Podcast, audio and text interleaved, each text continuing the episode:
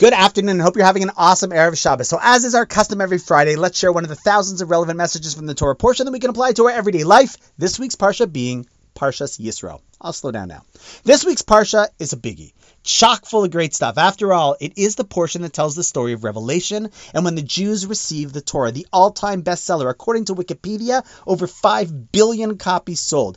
Definitely this week's Parsha is worth reading inside. However, in this week's Parsha, there is also something called not good. What is it? Well, Moshe's father in law, Yisro, comes to be with the Jewish people after all the miracles that he heard about.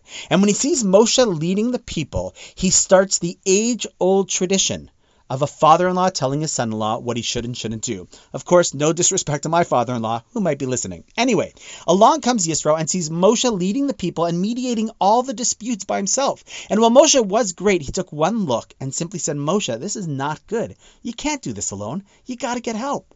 And Moshe miraculously does in fact listen to his father-in-law's advice. I think the lesson in this story is really simple yet very powerful. See, the only two times in the entire Torah where it says the words lo tov, not good, is when it refers to people on their own. We might be familiar with the lo tov said to Adam, that Adam, I know you have your life together and you think you can handle this all on your own, but God says that's not the way it's supposed to be. That's not the view on life. Try to connect, settle down with someone else. And here we see this concept of lo tov, not good. It's not just limited to the marriage of Adam and Eve and all marriages. It also applies to any endeavor in life that we take on. The goal is not to feel like we're supposed to do things as an independent on our own because that's lo tov. The goal of life is to realize that we can achieve more when we work together, assist each other, and leverage the time and abilities that everyone has to contribute to the cause. And who do we learn this from? From someone really important and I don't think that's coincidental.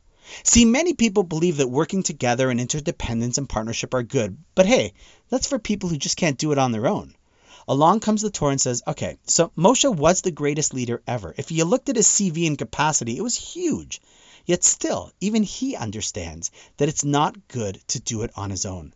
In life and in leadership, it's important to work with others. It's even true when learning. Yes, one can learn alone, but there's something special when it's done as a collective.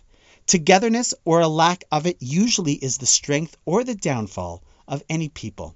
After all, if lo tov is going at life alone, well then tov, good, is when we come together. And on that note, my friends, have a good, in fact, an awesome Shabbos. And I look forward to seeing you tomorrow.